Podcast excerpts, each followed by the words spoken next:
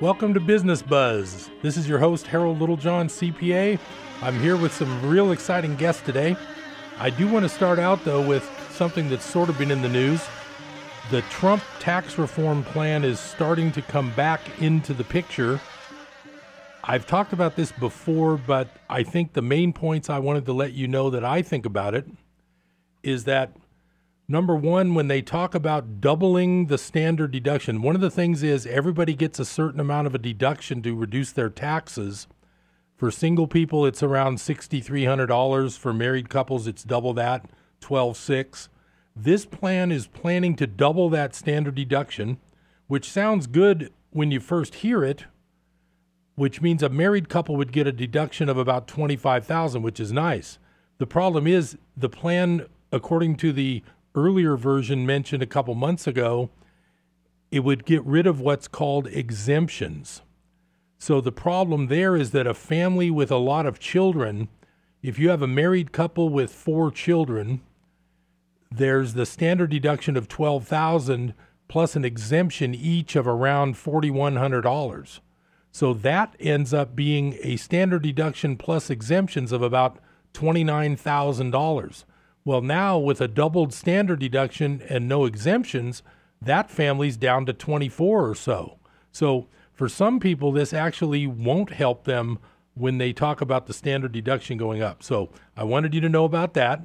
I also want you to know that Trump's plan keeps wanting to do a thing called a pass through rate that would lower taxes for a corporation or a small company owned as a corporation, he wanted 15%. Now they're talking about 20%. Well, that's sort of strange, but that means that if I'm a small businessman and I'm making 50,000 a year and I'm paying regular tax rates on that money, if I was to all of a sudden incorporate my business, I could cut my rates down into half of that. So that would be a little strange. And that's one of the things that he keeps promoting I believe the main thing he's promoting is lower corporate tax rates. The United States has one of the highest corporate tax rates in the world, and that's been used as a reason why our economy could be better if we lowered our corporate tax rate. So, one of his plans is to bring it down to like 15 or 20% from the top, which is now around 35 I sort of agree with that. Uh, it's going to have a lot of different factors to it, but the main thing is is that Trump is trying to lower the rates, and whether you agree with that or not, I'm just hoping he doesn't affect the lower end of the spectrum too much because right now a lot of people don't pay a lot of income tax anyway, and they get a lot of credits to sort of cover that and get a refund every year. And uh, I don't want to see everybody lose goodies also. But I do agree that corporate tax rates, we need to be more competitive with the rest of the world. And if we had a real low corporate tax rate, you would definitely see companies wanting to do business here, and that would be bound to probably help the economy. But who knows what's in store? Most people figure it's going to take a long time for the tax rates to be changed and the tax law to be changed. So I doubt if anything will happen until 2018 or 2019. If it does, it might not be as big of a change as they're thinking. I also hope that he gets rid of a thing called the alternative minimum tax. It's every tax student's worst subject because it's so complicated, but hopefully they'll get rid of that also. So that's my just little diatribe about Trump's tax plan. I think it's got some good points. I think it's got some points that might not end up being so good. But by the time it all gets done and run through 435 congressmen and 100 senators, I don't think we're going to see anything that's super, super crazy. So I think it'll end up being okay. I promised you an exciting show, and I'm going to deliver right now. I have two guests in my studio. I have Mr. Scott Hubbard and Mr. Mehdi Beauchene. They're both local attorneys. How you guys doing today? Good Fine, afternoon. Thank you. All right. So, Scott, I see you're already laughing. How, how's, how's today been for you? You know what? I don't think anyone's ever described me as exciting under any circumstances. you've got to be insane if you think Trump's going to fix the tax code this year or even tackle it. Okay. I'm sorry. Here we go. The, the gloves are off. No, no, I think they'll propose something, but I just, you know, we don't know how long it's going to take. But I agree that it's it'll be a long process. Medi, how you doing today? Hey, Harold, I'm doing good. I gotta take this Go ahead. earphone off. so Go ahead. That's fine. It'll voice. work fine without it. so, how's your day been going? My day's been good. I've spent an inordinate amount of time with the not so exciting Scott Hubbard, uh, getting ready for this afternoon. But uh, Lots of drinking was involved. I'm happy to be here, and I'm happy to report that not even his wife considered him exciting on their wedding night. Just had to go there. Okay, I, I knew these guys would be an entertainment for you, so that that's why they're here. So I'm going to talk a little bit about you guys' business, your local attorneys, and uh, Scott. What would you say your specialty has been? What do you, what do you really what what's your passion when it comes to your law work? Malpractice. I was going to say, just trying not to malpractice my clients' claims. Oh my gosh. Well, that's a great goal. You could you, You know. you do that every day. One of these days, maybe I'll even obtain, obtain it. Now I noticed that your license plate. Uh, tell us a little bit about your your license plate.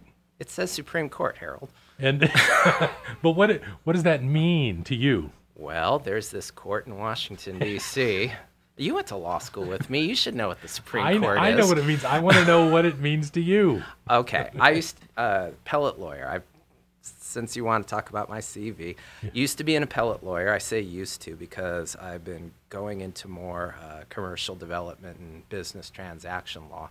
And actually, we have uh, um, we set up an Irish holding company to take advantages of Ireland's tax code Oh yeah, for the lower rates. for the lower rates. So I'm something I know something about that subject, and uh, I have to agree with you on that point. I mean, it'll never happen, but frankly, I'd get rid of the corporate tax code entirely, make everything uh, taxable to the shareholders. That's a great idea. I I think that would really be a stimulus to our economy. Yeah. So, well, it's also going to be a, a big downer because if you own 10% of GE and GE has $4 billion in profits one year, that means you're on the hook for what's 4 billion I'm, divided I'm by watching Oh, you yeah. sweat right does the math. now, but but remember remember if that gets translated somehow into like dividend income, we I, would, I wouldn't tax dividends either. oh no, would I'm just saying. The, right now, the dividend income has been reduced to the lower rates. So Right. if they were to put that into the dividend category, maybe it would be okay. I don't know. I, you know, smarter men than me have tried, and I have a master's in international taxation, so you'd think I would have an opinion on this subject. Smarter men than me have tried to, have tried to fix the tax code and failed. So Now, when you say you're an appellate lawyer, you actually practice before the uh, the federal appeals court. I, I have the it's the Ninth Circuit. It's the largest appellate court in the in the, I gotta say. United States. I was going to say world, but I'm not too sure about other worldly appellate systems. It's also the most liberal, isn't it? Not anymore. Oh, now Uh, Well, it, de- it depends on where you're standing on the, where the line of liberal is. Okay, here's what happened. George Bush came in and he pointed out a bunch of conservative judges. And uh, prior to that, all the judges in the Ninth Circuit were liberals, you know, mostly. And so now you have a bunch of liberal judges and a bunch of conservative judges, all of them just fighting over the law. So it'll go one way on one opinion, one way on another opinion, and then back to the liberal side. And now you have Obama appointing uh, liberal judges, and Trump hasn't appointed any of them yet. So it just makes for a real, uh, real interesting read for case law and appellate lawyers. Wow. So, but let's talk about Medi. Why yeah. should I have all the fun? Medi, let's tell us a little bit about your Yeah. law work. Indeed. Let's talk about Medi. He's a scurrilous character.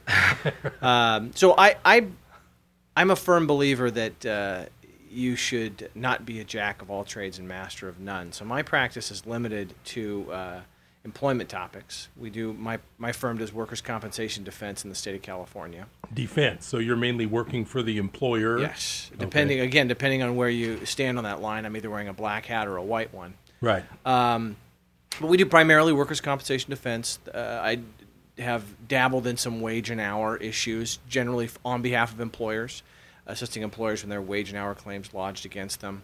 Uh, I am OSHA 300 certified, uh, so that kind What of is OSHA 300 certified? Hey, I, I, I bowled a 300. That means I spent a week in classes with a certified industrial hygienist learning about safety orders. That sounds awful. It was, it was uh, almost as bad as taking the bar exam. It was a pretty painful experience. But the fact that you have that qualification just gives you a little bit of extra it's knowledge. A, it's a pedigree. It's a pedigree when I have to deal with issues that do correlate with workers' compensation. One of the components of workers' compensation is a statutory construct called serious and willful petitions. And serious and willful petitions are generally alleged against an employer when there's a belief that the employer has gone uh, beyond the pale in their failure to mitigate safety hazards. like will, willfulness and all that. Correct. Right. So if it's an unsafe work environment, the employer knew about it and it caused harm to the injured worker, there's a separate claim that they can file. Wow. So it's good to know the Cal OSHA safety rules for that reason. But that's the limit of my practice. And uh, I am the managing partner in the Chico office of Mullen and Filippi, and we're a statewide Okay. firm. Mullivan Filippi, statewide firm. Yeah. Wow. So, are you guys allowed to bill a certain way, or are you hourly? How does that all work? We are. Can you take a cut of this thing, or what? It, it, it really depends on who the client is. Uh, every every client's got their own different setup for us. Um, when I have employers who come in to my office, so local employers who, for example, have a serious and willful petition that's alleged against them, um, that is billed directly to the employer. That's not an insurable event, as you Right. guys both probably because it's willful. because of the intentional nature of it. You can't insure an intentional act. It's against Right. public policy. So they have to pick up the tab on that themselves. Right. Um, so I'm very aware of the fact that I am uh, spending little Johnny's college fund and uh, Susie's braces money, and I try to be as judicious as possible when managing those types of cases. Right. Is there a fee shifting provision on that? So if you win, can you make the other side pay the fees? Not in workers' compensation. The Oh, workers' okay. compens- So, in workers' comp, you can't make the employee owe the attorney fees later if they lose. It's called the grand bargain. Workers' compensation is is a, it's a byproduct of a federal act, and it's the grand bargain between employers and employees, whereby the employee cannot sue the employer for negligence if they're hurt at work, and the employer doesn't face that type of particular risk, but the employee is limited in their recovery as to what they can recover for a work-related injury. There's uh, benefits for medical care, for indemnity for lost wages, uh, for indemnity for diminished capacity to earn in the future. Uh, there's a small stipend for vocational retraining if you can't return to your job. But that's the limit of the benefits you can recover. The upside for the employee, and the reason why hey, we have the grand bargain, is that there's a presumption of compensability. It's it's a non-adversarial system. It's a benefits delivery system. Right. So It that gets the job done when there's a problem. Correct. So if you're hurt at work and there's no dispute that the injury arose out of your employment and occurred in the course of your employment, you're going to receive those benefits. Uh, my job, primarily on the defense side, is to ensure that the right benefits flow in the right amount and not to excess. I have a quick, real quick story. A friend of mine in college showed me a problem with his tooth. He had a big cracked tooth in his front tooth. Well, he had done it at a water park on Sunday. So when he went into work, I won't say the name of the company Or the came out- friend. he, well, no, he came out of the bathroom holding his mouth like, "Oh, I just hit the faucet." For Doing- a workers' comp claim. What was he doing with the faucet in his mouth? Hey, that's none of your business. Just what But- type but of I mean, job did- was this?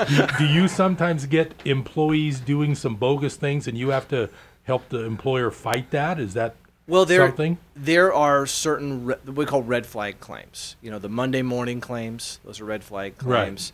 Uh, the claims that occur after a long weekend; those Right, kinda flag like the water park The water style, park claim, yeah. yeah.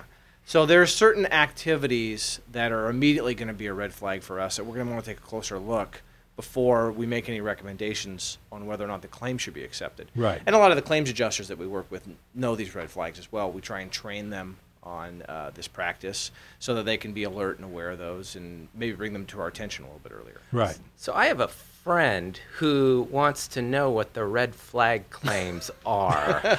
you know, just in Yeah, I know case. this guy who. Uh, yeah. Who, who's, who's thinking about coming to work and getting injured on a Monday. What do you normally look for? that's that's interesting because as he jabbers on here, Mr. Hubbard is uh, breaking into the workers' compensation business. He is Aha. uh, taking on uh, the trials and tribulations of the injured workers in Northern California and representing their interests. which is which is really Could- Could ironic. this be setting up a big match? yes. Medi and I have known each other. I was thinking about that on the drive over. How long has it been? Thirty, almost thirty years. It's getting pretty close to 30 We used years. to work yeah. together. Did you guys like go to high school together or Yes. something? We did. Where at? Chico, Chico High. High. Okay. Yeah. Yeah. Oh, these are local Chico guys. I meant to say that earlier. Yeah. Native Yeah. Sons. Yes. Wow. So we're probably one of the few people left alive who knows what dorks we were in high school. I don't know what he's talking about, Harold. I was uh, highly respected. My friendship and companionship was sought out by all. Uh-huh. I have photos. and, uh, and right after that, we'll be after back after the break to talk to these guys some more. So stay tuned.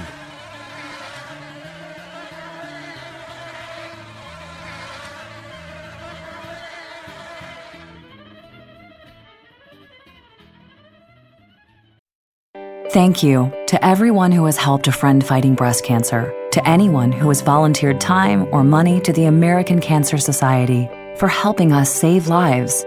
Thank you for all you've done for the cause and are about to do, because it's time for the Making Strides Against Breast Cancer walk. If we walk together, no one has to walk alone. Register and start fundraising today at makingstrideswalk.org. Making Strides Chico is October 21st. Call 1 800 227 2345. When we air a program, first the sound reaches the 35 major and minor parts of the human ear. Then the message travels out from the ear across millions of auditory nerves. From there, it reaches about 10 billion neurons in your brain. Finally, the message and the teaching reaches your soul. Right here, you'll find speakers and teachers that go way beyond just being educational or entertaining. Because you are more than just flesh and bone and nerves and neurons, we air programs that reach the soul. You are locked into live radio, KKXX, AM and FM. Hi, this is James MacDonald, and you know, I don't have to tell you that it's a tough economy these days. More and more Christian radio stations are buckling under the financial pressure of staying on the air.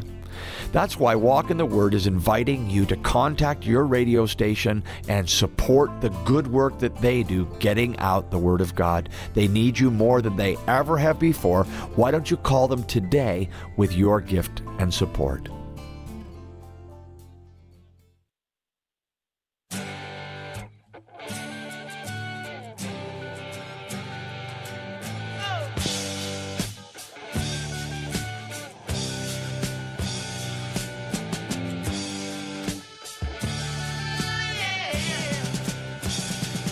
Welcome back to Business Buzz. Anybody who'd like to call in and talk to these attorneys? Hey, you'll actually get a hold of an attorney. 894 7325. Feel free to call, ask them anything you want. I don't know how much they'll tell you for free, but what the heck. oh, speaking of free and all that, do you guys do the pro bono work locally? Have you ever kind of. Oh, I get. I do pro bono. I can talk about them because they probably don't have any access to radios. I do pro bono work for disabled prisoners in Whoa. Stockton and Vacaville. You talk about some wacky stories. These are state prisoners, state Oh, prison? Oh yeah, these are state disabled prisons. Talk about big money waster. Here's here's prisoners. They're a danger to no one. They're the state spends half a half a million dollars on these guys every year in medical care and medical treatment, Right. Just to house them. And I think to myself, how many uh, regular prisoners could you keep? Uh, Right, for just that by, amount. just by getting rid of these guys.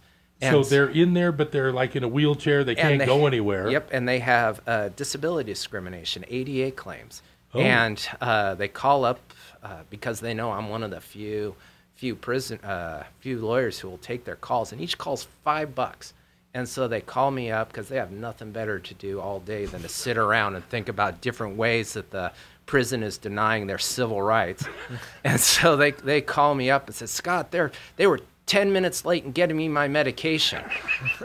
And so I'm like, you know, I'm sorry, it's it's it's not an ADA violation, and I get about three or four. I've been cutting back on those uh, lately. But you I- do, but you do offer your help, and you. I do, and Yeah. some of the, some of them are absolutely the conditions. You really got to wonder what's going through the prison guard's head, because, for example, there's a one-legged guy, and and they they basically said, all right, hop hop your way to the shower and go take a shower on on one They, leg. t- they told him that? yeah, no chair to sit in or or no grab bars to walk in on. So here's this guy hopping on one leg in the shower. What do you think's going to happen? He slipped and he and he he hurt himself. And Wow. so they said, nope, not our responsibility, no liability, no nothing. And so we filed a, a lawsuit, and Judge England, a, a federal judge in Sacramento, looked at the prison and said, what's wrong with you guys? This is, I mean, this is, this goes beyond. Yeah, beyond correctional rules I or mean, something. and those federal judges, they'll they'll give the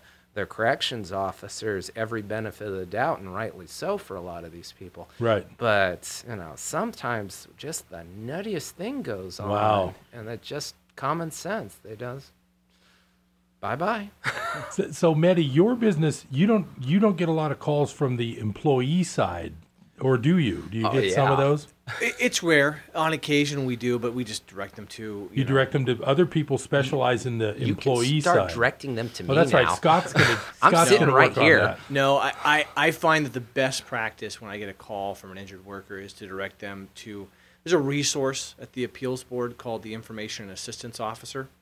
And rather than making a referral and, and having that come back to bite me on the ass later on, excuse me, Oh, yeah, on the butt. on the butt. I heard Bite on the butt. Yeah, okay. Uh, he was I- talking about donkeys. I uh, I'll refer him to the information assistance officer. It's a layperson, so it's not an attorney. They can't give you legal advice, Right. but they have access to a list of certified specialists in workers' comp who do uh, applicants practice, Right. And so they can give you the names of folks to call. Right. So you can help them if they call. C- But correct. your firm isn't really specializing in helping. He doesn't. the- his firm isn't specialized in helping people. What, you- Technically, corporations are people. right. They have all the rights of people now. Exactly. Now, Thanks, one other clarification. I do believe, but I'm not certain. You guys might not know. The word ass does appear in the Bible somewhere. well, there's there's a bone of an ass in the uh, that was used by one of the many characters Jaw of of the Bible. ass. Jaw It was of a an ass, yeah. Okay, Yeah, all right, so, that's, you know, fine. it's- I it just want to Yeah. clarify This is a for Christian network, yeah, right? We're on We a faith-based station, and we we like to clarify those things. I appreciate that. hey, no problem. Now all the guilt is lifted, and I'm Catholic, so I know guilt. That's right. oh boy, do you? I, you know what? I married a Mormon Sunday school t- teacher, so I know guilt trips. So not that I, not that I go on many of them, but I do have my bag packed at all times. So let, let's let the audience uh, get to know you guys a little bit more on the personal level. Scott, you're married. How many children do you have? Ah, you know what? I'm, I have three kids, which, like I said, for a Mormon is is pretty good. Yeah, that's not too bad. What are their I kinda- ages right now? Really? I'm just their father. You're gonna make me think about this. Sorry, And- hey, and uh, sorry to put you on the spot there. Uh, 13, 10, and seven. wow, that's. Medi, how old are your kids? That seems reasonable. Are you married, Medi? Or I you- am, I oh, am. Cool, great. Married, I have four kids. Was that a Chico uh, wedding? Uh, I mean, a Chico girl that you found, or You know, I'm going to go ahead and give her credit as a Chico girl. She's uh, uh, displaced from the Midwest at an early age, long enough where we can probably let her consider right? So, herself a she- native. but but you guys met here in Oh, yeah. Chico and Yeah, everything. yeah. Yeah. Well, Oh, that's, not- that's cool. Not only that, I taught her how to swim back when she was she was a swimmer, same as me on the Aqua Jets. Oh, And so, so, you were I've able known to teach her? I've known his wife longer than, huh? Than- Longer than I have. Yeah. Oh wow, that's and not, pretty cool. And not to make Scott and I's relationship any more incestuous than it already appears, but I met my wife while she was working in Scott's office. Oh, That's- hey, Yeah, I know, right? what do you know? and I'm course, pretty I'm- sure I got her fired from Scott's office. But then we fired Medi too, so it, you know, Oh, yeah. there's this whole oh, Well, full yeah. circle. Right, right. The It- world it all works out. I met my I met my wife at my office too. She was working for another local. Oh, that's, that's is that pretty you or me? Oh boy, somebody forgot. Someone forgot to turn somebody off forgot his to turn phone. Their phone down. That was really that was really crazy. So I met my wife, and you talk about business law issues. That was probably I, I tell this to her face. Probably the worst mistake I ever met was to make meet my wife at my office, because we started dating while she was still working at my office too. So that that relationship was going to end one of two ways, and that was either a marriage proposal or a lawsuit. And I wooed her for many years, trying to get her to sue Scott, and she would never become a client of mine. No, so. it's okay to date an employee, but it's not okay to date a client. Is that right? See, I would think it'd be okay to date an employee, but not okay to break up with them. Oh. Because it's when they break up you got the problems. Because I had no names. I had a manager. Because in addition to being a lawyer, I have what three gas stations and hundred employees, and so I had one of my managers wind up dating one of my uh, my assistant manager, and that creates all sorts of complications because you have to make sure it's, uh, the relationship is consensual. You have to make sure that there's no Right. um, uh, that there's Quid no pro quo. favoritism. Or And you may end up having to call Medi. I have called Medi more times than I care to count, and yes, I would call him on that issue. And I'm- there, there have been quite a few stories that have resulted in me slapping my forehead and uh, discussing in, in earnest detail. You mean with Scott's with- particular with cases? I get into so much nonsense. It is amazing. I mean, I've had to dispose of two bodies at my station on two separate occasions. And I had to tell my manager after the first one that if, so- different manager, mind you, that if someone dies at my gas station, I want to know about it. you know, You've just- actually had two two stiffs selling gas. two it's it, one of them uh, one of them was an od in our bathroom And, oh, like shooting up heroin or something. well i don't know what i, Right. I wasn't around to ask Right. and that was the first one and he came staggering out the second one was um, um, i can't blame the second one on my staff pancreatic cancer And he, and he died on the spot. on he that? died at the pump Whoa. so you know I've heard that that's a fast acting one, but well, that's uh, he was already diagnosed so i Wow. don't think it Right, was like right. Where did he have the nozzle? I just cur- good lord man this is a christian station it's a legitimate question as far as I'm concerned. Now, just to clarify, Scott is a businessman along with me and an attorney, and he's actually been in the business of owning gas stations for what now? 12, My- 13 At least since uh, 19. I pick my eyebrows, and it drives Medi absolutely nuts. So if every once in a while during the conversation I should suddenly go quiet, it's because Medi probably hit me with something heavy and I'm on the floor. But yeah, we bought our first gas station in 2006, and um, boy, I, I hate to say it because that thing saved our life. Because when the uh, 2008 real estate crisis hit, Right. That wasn't good for the realty no, that wasn't good for the um, law practice. Right. And we were a family of lawyers, and that gas station kept three families alive. Yeah, that's. I know it's been a So- great. It's been a great business. So So, diversify, diversify, diversify, diversify. That's my that's my motto. And since then, we started uh, opening restaurants. We uh, just we're opening one in Sacramento, Rock and Brews with uh, Gene Simmons and Kiss of all people, at the corner uh, on Cal Expo on the corner of. Um, and right after the break, we're going to talk a little bit more about Oh, that. I wanted to hear about that. I had. I didn't know it was opening that soon. We'll be right back, folks. Stay tuned.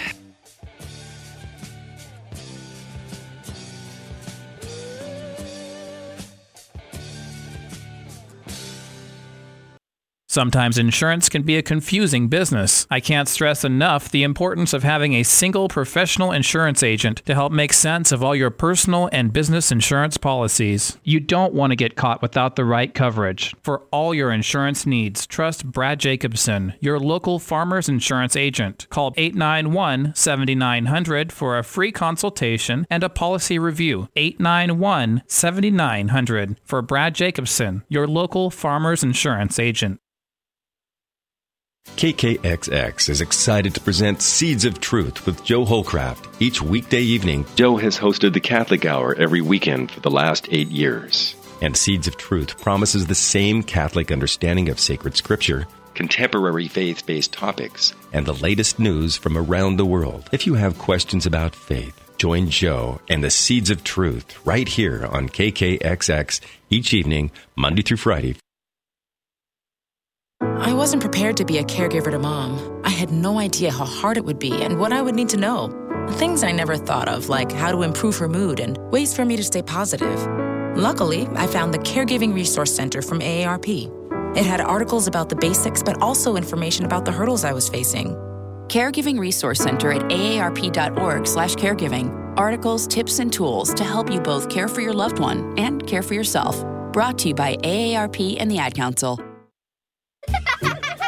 Hey everyone, let's all stop what we're doing and take a moment. You see? Every moment can be kind of special. But they can be loud moments, goofy moments, dorky moments, it doesn't matter. Because every time dads like us take a moment like that to spend with our kids, well, it's pretty momentous. So let's take a moment to make a moment. Call 877 4DAD 411 or visit fatherhood.gov. Brought to you by the U.S. Department of Health and Human Services and the Ad Council.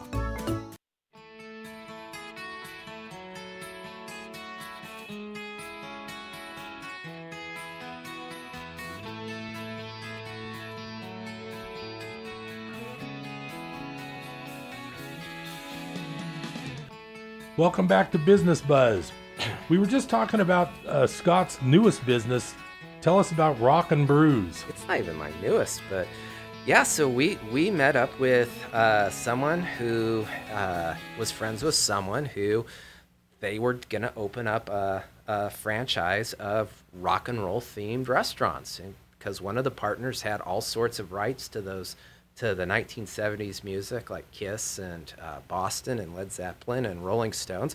And so here's this guy who's got all these rights. And said, "Hey, let's open a restaurant." And his friends said, "Great." And so they brought in Gene Simmons and Paul Stanley as as partners, and uh, they opened their first one in Manhattan Beach, and it did so well they just started sprouting up all over the place. Cool. So where's this one going to be? This one's going to be, excuse me, on the corner of Exposition and uh, Arden, Way, Arden, right where El Sacramento. Torito used to be, or No, down the street from El Torito. There's this big three-way. Uh, the big inter- Shell station. Arco station. Oh. Arco. Okay. Next- Stop guessing. Harold. Yeah, come on, It dear used to be Shell. man. I It used did to go not there. used to be Shell. When my son was a It kid, I been- used to go to Arden all the time. Maybe in the '60s, but today, yeah, that's right. I went there. There's there's actually quite a bit of gentrification going on in that area. They've they've Oh, redone um, the the shopping malls over there. There's a new movie theater, I think, right yeah, across they the street. Well, it was an old movie theater that they completely redone. Did they put in a Nordstrom's rack? They just put in a whole a whole bunch of stuff all within the last year. I mean, we just lucked out and got in the right place at the right time. Wow. Because there was nothing there, and so Cal Expo gave us a sweetheart deal. Uh, Raging Waters would beg to differ with you. Raging Waters is two blocks away, so there. but Paradise Island, which used to be the place, they would probably uh, um, agree with me because that place has sat empty for 15 years, and that's the old miniature golf, Pee Wee putts, uh, go karts. Really, not ringing a bell for you at all. Is the Elephant Bar still in that neighborhood? it is down the street. And that's still open, right? It, it is for now. yeah. Um, Until 'Cause that's- Rock and Brews. Because that's where Harold's going to go eat when he's in Sacramento. we don't want his kind. No, the. Rock and Brew sounds like fun because the Hard Rock Cafe that was on K Street yeah, it's gone. didn't didn't last too long. It- Well, and, It and closed now, down. now that again, talk about gentrification with the the new Golden One Center down there. Right. Uh, K Street Mall's gone. They Right. tore out my favorite parking lot to put that that center in. God, and that broke my heart. I loved parking there. It's, that was it's right near the federal uh, courthouse, right? Yeah. Yeah. And so now now I have to park like four miles. You miles. know, you got to park at Macy's. Really? Yeah, right down near the Holiday Inn. I guess you do learn something from Harold's show.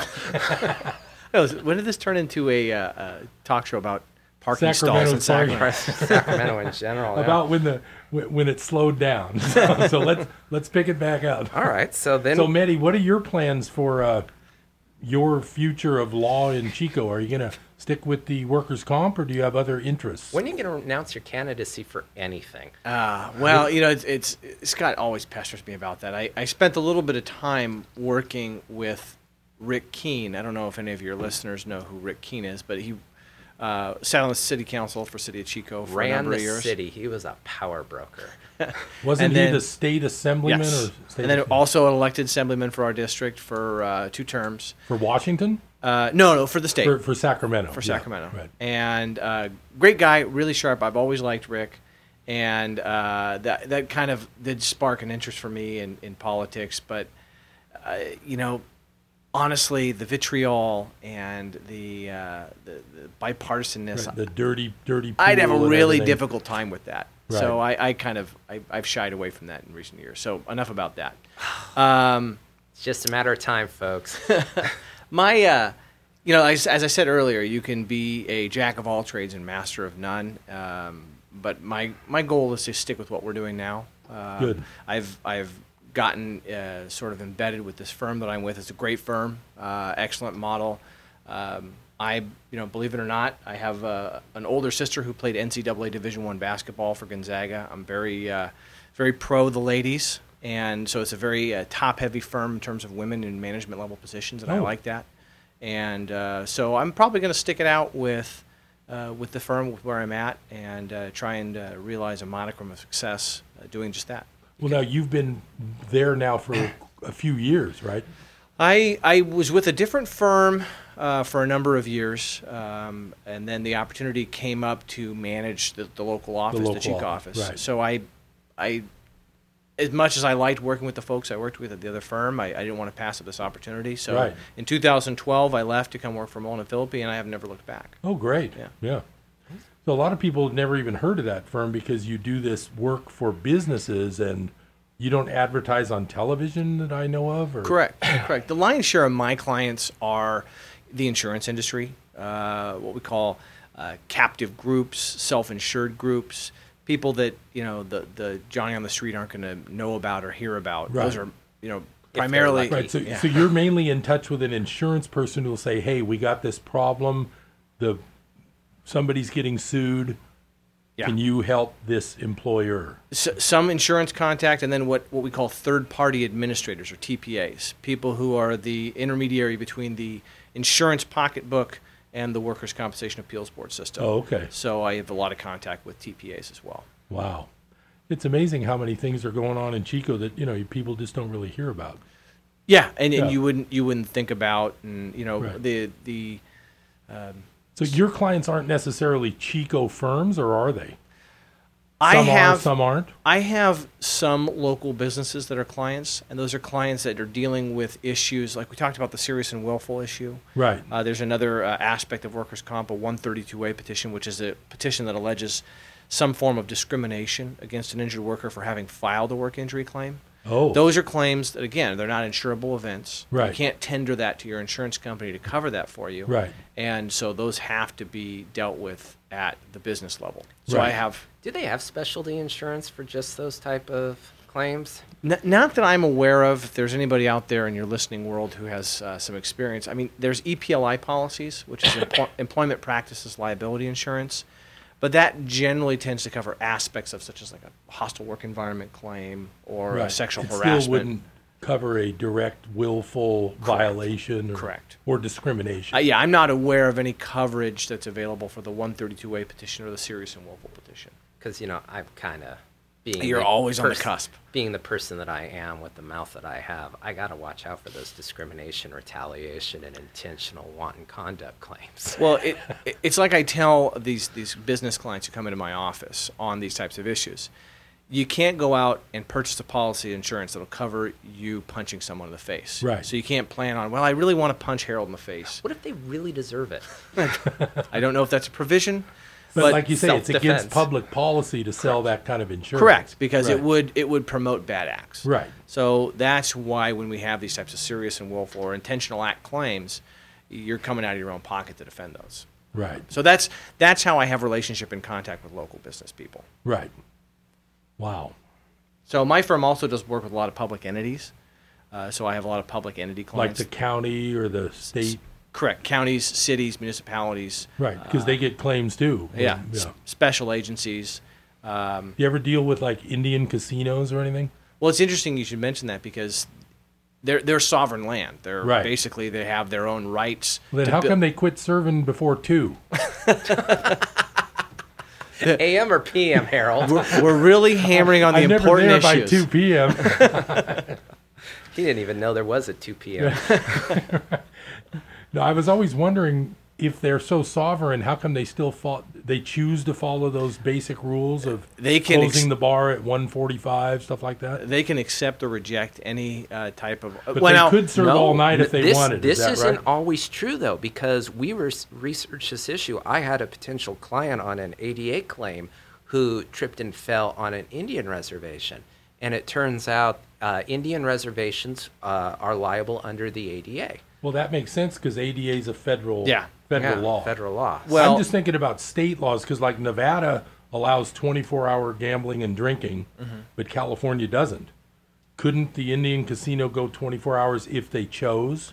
Well, I, you know, it's an ABC issue. You know I think I think they sign a giant contract having to do with the state to actu- allow all this stuff. I think it has something to do with the California Constitution because if you recall, they had to amend the California Constitution in order to even have uh, gaming on Indian. Uh, Even though it's federal land, even though it's, technically, it, right. well, I would say Sovereign technically land. sovereign land, Right, And right. so that's the. Um, I don't think it's carte blanche authority to do whatever they want. I mean, you can't just like outlaw. Um, what it we s- automatic machine or make automatic machine guns l- uh, Automatic weapons. Let's just say automatic. that. Okay, automatic weapons. You can't just say we're going to allow automatic weapon sales to two-year-olds at Colusa Casino. Come on down. I don't think that works. So there is. It's not a complete blank slate there. Now, speaking of that, I, you guys, I know you're not involved directly, but I wanted to bring up an interesting topic. The new casino that is supposedly available to be built near the freeways down there, south of town. I thought it Oh, was around on the- 162 and all that. On the one on that. Oh, where cor- 149 Yeah, comes in around and where out. there. it used to be the fish hatchery. They've Right. been trying to build that. Well, yeah, there but for here's what I heard. I just heard that the Butte County supervisors have spent $175,000 fighting the new casino. And I'm just wondering what your take on that is. Because to me, my take on it is the other two casinos who aren't near a freeway would probably feel like they're going to get hurt by a new giant Thunder Valley type casino right on the freeway near Chico. I just want to know where the Buchanan County supervisors got $175,000. Maybe that's I haven't really gotten past that statement. No, these are just things I heard. Wow. None of this is none of this is verifiable. and I, I was interviewing a journalist the other day, and she was saying without sources she can't believe anything. And I was telling her, well, the stuff that I'm telling you I believe happened, you're not going to read about in the New York Times. So anyway, I, I- don't know where the supervisors got that, but I think we need to open an investigation. Immediately. I, you know, one of the things that about uh, Indian casinos, and bear in mind, it's been a number of years since I've looked this issue, is that they can buy any piece of land, it becomes Indian land, and they can open a casino, isn't? I think they have to. Don't they have to trade for it? Their own, like know? the Machupta uh, on West Sacramento, that little cemetery. Why are you both looking at me because like you're I like have the smartest one here. You should know this. you these look like the guy who knows something out You of know? these two that I'm looking at. Look, just because I'm stroking my chin contemplatively does not mean I know what I'm talking about. It means I'm thinking about dinner. Because if you stroke the top of your head, your hair would fall out. I think I've seen Well, your at least he's hairline not, recede at least he's not an pulling his eyebrows. Yeah, exactly. Exactly. do that What hair I do have, I'm keeping in my body. It's not. he's- Now mine's- tell me, Medi, are you French? I, I am by ancestry, yes. Yeah, Beauchesne, it's like Yeah. B A U, right? Yes, Yeah. my uh, my my ancestors wandered down from the uh, uh, the great north of Canada into Minnesota. We're going to talk about that in just a minute. So don't go anywhere. Be right back with Business Buzz. What is that?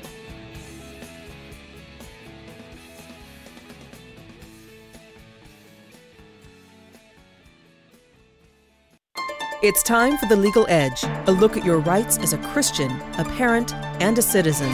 And now, with a look at what's happening on the legal front, the president of the Pacific Justice Institute, Brad Dacus. The Religious Freedom Restoration Act of 1993 emphasized that laws could not substantially burden those of religious beliefs. This act impacted some recent court rulings, which has reinforced the rights of those with religious convictions. Some argue that those of faith should have a more comprehensive burden of proof than just to say my religious beliefs and practices have been offended. Well, others say that the First Amendment is all that's needed to protect those with strong religious convictions. Well, Pacific Justice Institute reminds all of us that every buffer is needed to protect the faithful from encroachment from the state. I'm Brad Dacus. To find out more about The Legal Edge, call 916 857 6900 or log on at pacificjustice.org. I adopted Bento in 2010 from a shelter. This cat makes me make art. He's always motivating me to draw pictures of him. He just is motivating artistically. He's my best friend, but a lot of people know him as Keyboard Cat. Keyboard Cat, YouTube star and shelter pet. Amazing adoption stories start in shelters. Start yours today. Visit theshelterpetproject.org to find a pet near you. Brought to you by Maddie's Fund, the Humane Society of the United States, and the Ad Council.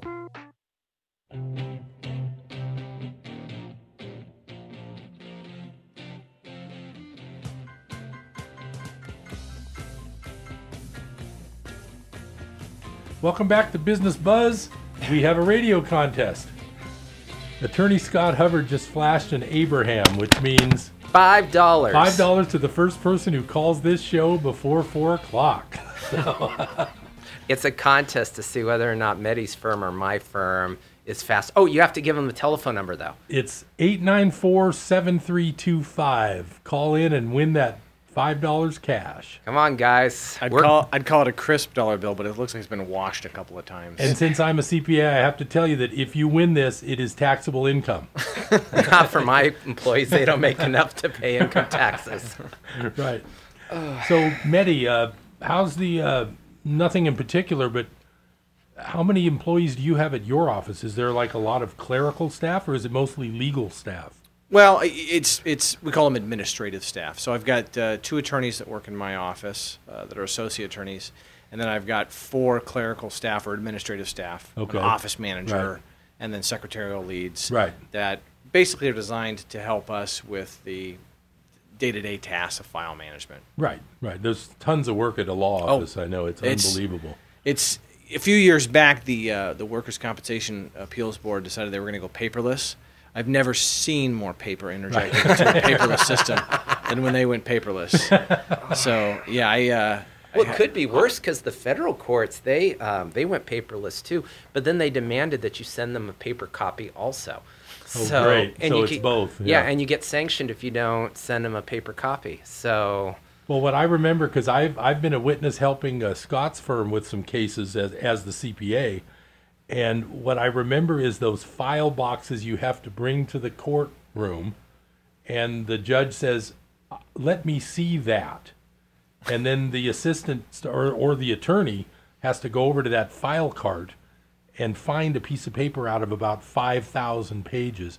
I was always really impressed with that because if I had to do that, I wouldn't I wouldn't be doing that business anymore. Well, even that a- too stressful. Unless you have a giant staff. You guys have a lot of staff too, we, Scott. we do. Yeah. And but back to the trial, even a blind squirrel finds an acorn once in a while. So sometimes you just get lucky because you that- know that's where being hyper organized uh, is is helpful when you're in trial. hyper what? Hyper organized. I know you don't know what that means. I know, but- all right. so has anyone called? Uh, I don't know. I think the, ma- the manager will got- let us know. we got 35 phone when it calls. comes in. So so anyway, uh, so uh, what's up for this weekend, guys? no, we're really just scraping the bottom of the barrel here for uh, filler. Honestly, we're um, we're trying to get a uh, this this week. I'm spending trying to get our private equity firm off the ground. Because you you and your family, uh, Scott works with his brother and his father, and they they have about ten irons in the fire on any Given- particular day. Yeah, and so we're uh, right after the restaurant. We, um, for those of you who don't know, a private equity firm is basically a company that invests other people's money into things, Right into businesses. into businesses, Like five dollars for a phone call. like five dollars. That wasn't my five dollars. my my life is much simpler, Harold. I'm going to go see uh, the Cal Bears play the Oregon Ducks. Are you up in kidding Sounds like fun. Yep. That's Where gonna be fun. in Oregon or Yep, in in Eugene? Going to go up and see uh, my daughter. oldest daughter, who's Oh, is a, she an, a duck? She is a student at the University of Oregon, and uh, I've been telling her I want to come up and watch a game, so we chose the Cal Bears game. We're going to go up Oh, and check that'll that be out. cool. Oh, it'll be fun. We're Yeah. looking forward to it. Whole family's going up. Who are you gonna cheer for? Well, that's difficult. We thought, actually, we thought we would go over to Butte College and buy Aaron Rodgers' Butte College jersey and just wear that and confuse everybody in the stadium. That'd well, be cool. it's Oregon. They're going to be confused already. No, they're just going to be really high. That's what I was saying. Bring something shiny. You'll move to the front of the list. Is the weather going to be good up there? Are you seriously talking about the weather on your radio show? You said business oriented. We have covered so much. I think I think our listeners are getting actually overloaded right now. with Overstimulated. Information. Yes. Overstimulated. Right. Yes. As soon as you started talking about private equity, I started to nod off. Yeah. So I do want to hear a little bit more about Rock and Brews because I think that would be a fun place to have lunch. I will tell you, I freaked out, or not freaked out. I geeked out the first time I met uh, Paul and Gene. Uh, Gene Simmons is like a marketing. Uh, right, he's like a billionaire wizard. Yeah, and sitting and uh, standing next to him, he like goes right into you. He's a, he's a, uh, like a guided missile. He You know, just, I, I saw Paul Stanley perform live at the uh, Coach House down in uh, San Juan Capistrano. yeah. He's awesome. Was he? What the other members of Kiss, or no, was it, it, was called Paul uh, Paul Stanley's Soul Station, and he had like a soul Motown review group. How long ago was that? About a year ago, a year and a half ago. Paul Stanley, you could tell at this function because it was the grand opening of a um of a Rock and Brews down next to Knott's Berry Farm. Paul Stanley is just the quietest guy you ever met. He did not want to be there. I mean, Wow. it was just like, oh, But Gene Simmons has no problem. Gene Simmons was making the rounds like like no one's business. Like this was a college party and he was everyone's dealer.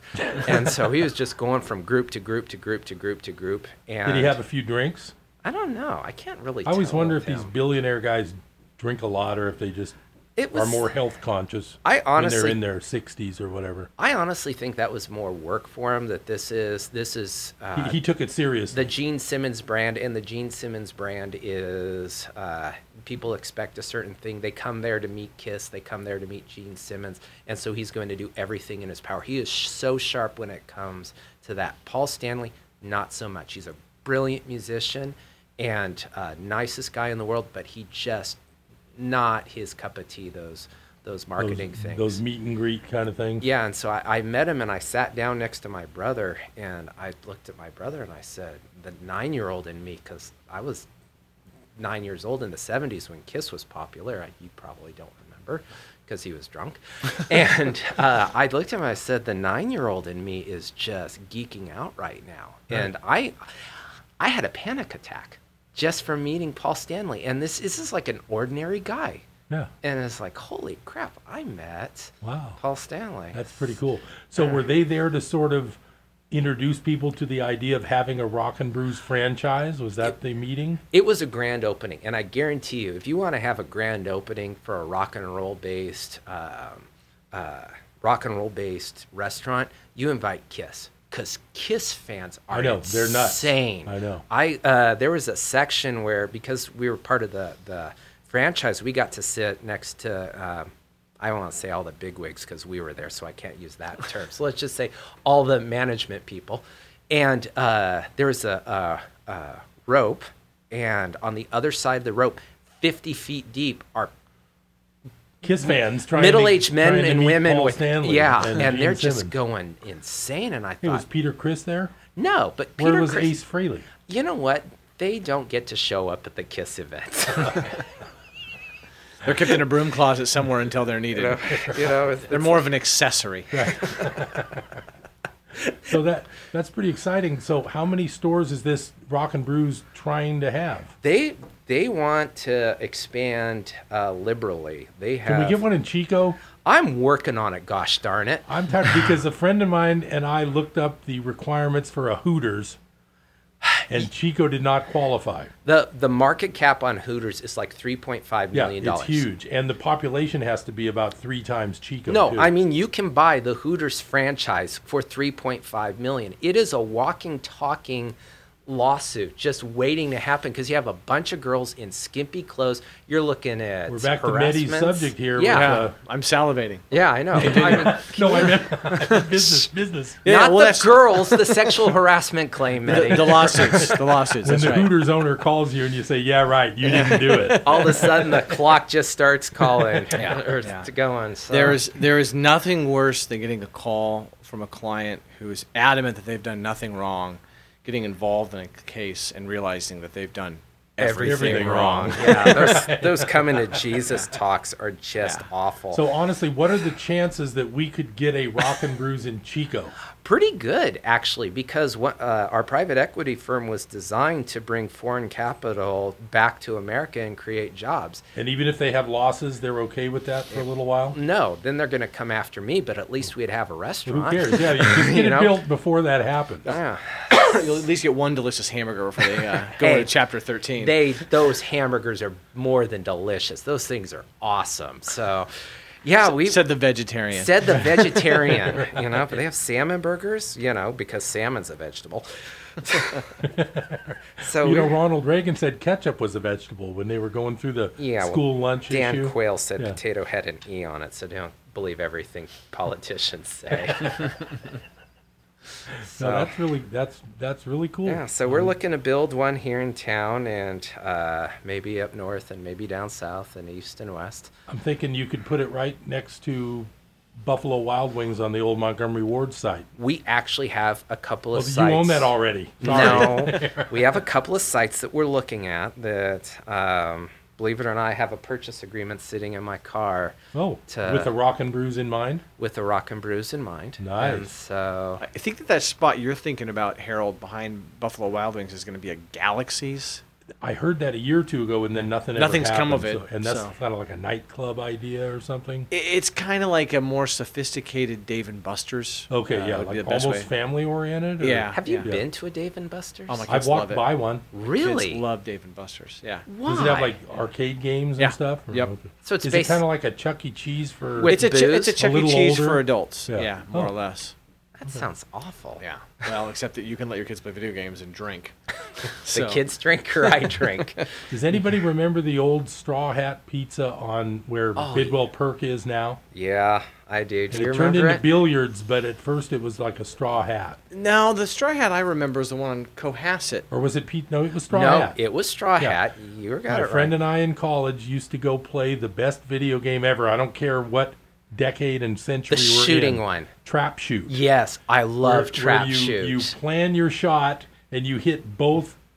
Di- what do you call those things? uh, the skeets. The clay, yeah, the Yeah. clay pigeons, yeah. Yeah. the skeet shooting, yeah, and, And it was called trap shoot.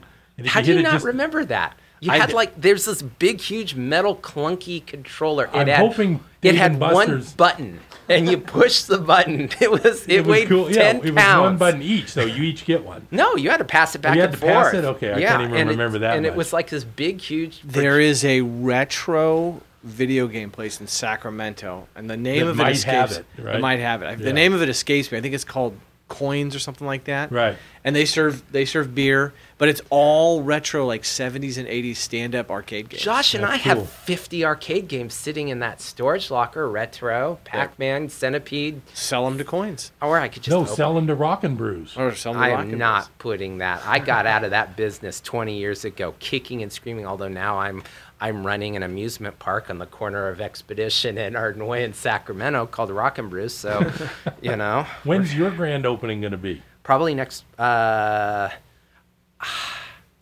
we have the plans, so we're probably gonna open up sometime in March.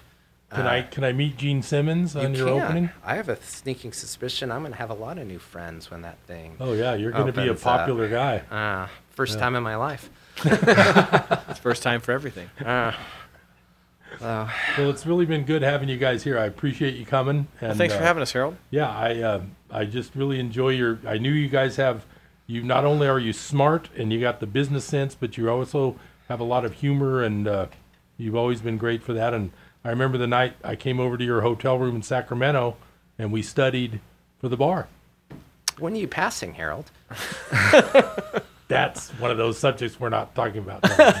I may take it again at some point now that my son's kind of grown up and I don't have summers taken up with my son's time Yeah. being here. Yeah. And I- plus I, may take the bar again. So It's I'm no always longer- jealous of guys who passed it, but then again, Yeah, I can tell you. Me. I can tell you a lot of people. it's that, a lot of work. I Yeah. can tell you a lot of people that passed it that are the reason I don't brag about being a lawyer. So right. Oh. oh, and the other thing I forgot to mention is Scott Hubbard. I'm a CPA who'd like to be a lawyer. He's a lawyer who wants to be a CPA. Yeah, I keep taking that CPA exam, and I'm sure I'd do better if I studied. that would help. I'm not sure if that's a rung up or a rung down the social ladder. I don't know. Might be a lateral move. It's people probably might lateral slow move. down if they saw me in crosswalks. you know, having both would be good. So you know, I'm I'll probably take it at some point. Yeah. But uh, And I'll promise to encourage you. well, that's great. I I'll appreciate rag that. on you till you do. Plus, they cut it down to two days now. Well, that's So- good for me because I'm great at the multiple choice and not so great at the written. So Well, and I, I will say this Scott is the reason why I passed the bar. I remember he told you you get down there, right? Yeah. On that on that particular. I was event. I was I was not going to do it and he said, "Look, if you don't take the test, I know you won't pass." That's not what I said. My exact words, Medi, if you don't study for the exam, if you get drunk the night before on a fifth of vodka, if you stagger out of bed, hungover, still drunk from the night before, and take the bar exam, there is a chance you might pass it. if you don't sign up, I guarantee you you won't. The problem with the bar is you have to pay for it about four months in advance, and it's what now about eight hundred bucks. It's or expensive. Something. It's expensive. Plus a hotel room and Right, it's very costly. so. Hey, it's really been good talking to you guys. Thanks a lot. We'll see you again, everybody. I'll see you again next time on Business Buzz.